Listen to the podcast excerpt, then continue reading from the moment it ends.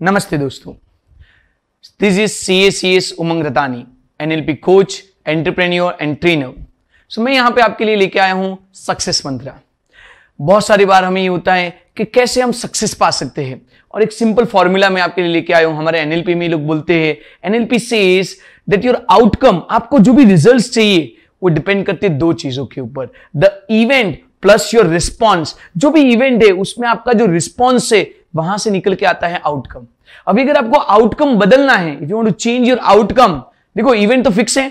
हाँ आप या मैं इवेंट्स को नहीं बदल सकते. हमारे यहाँ पे जो घटित हो रहा है, जो हो रहा है, उसको शायद ही हम बदल सकते. हैं लेकिन जो हो रहा है, उसकी तरह हमारा जो रिस्पॉन्स है, वो हमारे हक में है, वो हमारा डिसीज़न है. और आप अपने रिस्पॉन्स को बदल सकते हैं. और अगर आप अपने रिस्पॉन्स को बदलते हो तो that will give you different outcome that will give you different result इसके ऊपर बुद्ध भगवान की बड़ी अच्छी स्टोरी है. महावीर भगवान की भी स्टोरी है राइट अगर आप देखते हो तो सबके जीवन में एक ऐसा मोड़ आया है, जहाँ पे उन्होंने चूज़ किया है कि क्या रिस्पॉन्ड करना वो उनके हक में है राइट ज़्यादातर केस में क्या होता है कि हम रिएक्ट करते हैं। किसी ने मुझे कुछ बोल दिया, मैं रिएक्ट करता हूँ।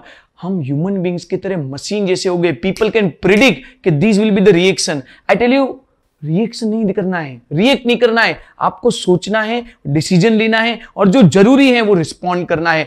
आपका रिस्पॉन्स आपके आउटकम को चेंज करेगा। तो मैं बोल रहा था, बुद्ध भगवान की बड़ी, बहुत ही बढ़िया स्टोरी है। Story that is influence my life a lot तो बुद्ध भगवान है, सभी शिष्यों को, सभी डिसाइपल्स को अपने जीवन मंत्र के बारे में लाइफ के बारे में मेडिटेशन के बारे में बता रहे हैं। और वहाँ पे कोई पर्सन है जो उनसे सेटिस्फाइड नहीं है। तो दूर गाँव से वहाँ पे स्पेसिफिकली बुद्ध भगवान को गालियाँ देने आता है। वहाँ पे आता है और वो शुरू हो जाता है राइट स्टार्ट अब्यूसिंग बुद्ध भगवान। और वहाँ पे उसके जो शिष्य है, जो डिसाइपल है, वो सारे लोग गुस्सा हो जाते हैं कि भगवान ये आपके बारे में इतना बोल रहा है। भगवान बोले, शांत हो जाओ। उस बंदे ने अपने मन में जितना था वो सब कुछ निकाल दिया। सारे शिष्य चौकन्ना है राइट सारे शिष्य आश्चर्यचकित है। कि भगवान क्यों इसको कुछ बोल नहीं रहे हैं? और फिर भगवान बोलते हैं कि ये बंदा इतनी दूर से मेरे लिए आया है, इतनी सारी बातें सोच के आया है, वो मेरे लिए गिफ्ट लेके आया है। It is like a gift लेकिन समझना, आगे जो भगवान ने बोला, वो बहुत इंपॉर्टेंट था। भगवान बोल रहे हैं कि वो मेरे लिए जो गालियाँ लेके आया है, जो शब्द लेके आया है, वो उसकी गिफ्ट है। लेकिन किसी की भी गिफ्ट लेना, नहीं लेना हो तो मेरे हाथ में है। और मैं इस गिफ्ट को रिजेक्ट कर रहा हूँ, मैं रिजेक्ट कर रहा हूँ। अब लेके जाओ अपनी गिफ्ट को, और ये गुस्सा, ये सारा नाराज़गी, अब लेके जाओ, मैं इसको नहीं ले रहा हूँ। तो आप किस इवेंट को किस तरीके से रिस्पॉन्ड कर रहे हैं ना, वो डिसाइड करेगा।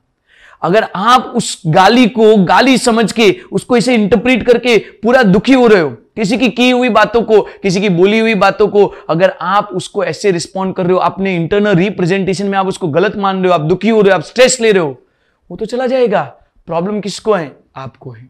तो what is a success rule success rule is work on your response success rule is don't react rather respond response is your decision right सामने वाले को क्या बोलना? गुस्सा भी कर सकते हो, मैं ये नहीं बोल रहा हूँ।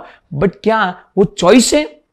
कि वो बिहेवियर पैटर्न की वजह से आ रहा है। किसी ने आपको कुछ बोला ट्रिगर हो गया, आप गुस्सा हो गए। इसका मतलब तो मेरे हाथ में चाबी है, मैं आपको कभी भी गुस्सा कर सकता हूँ।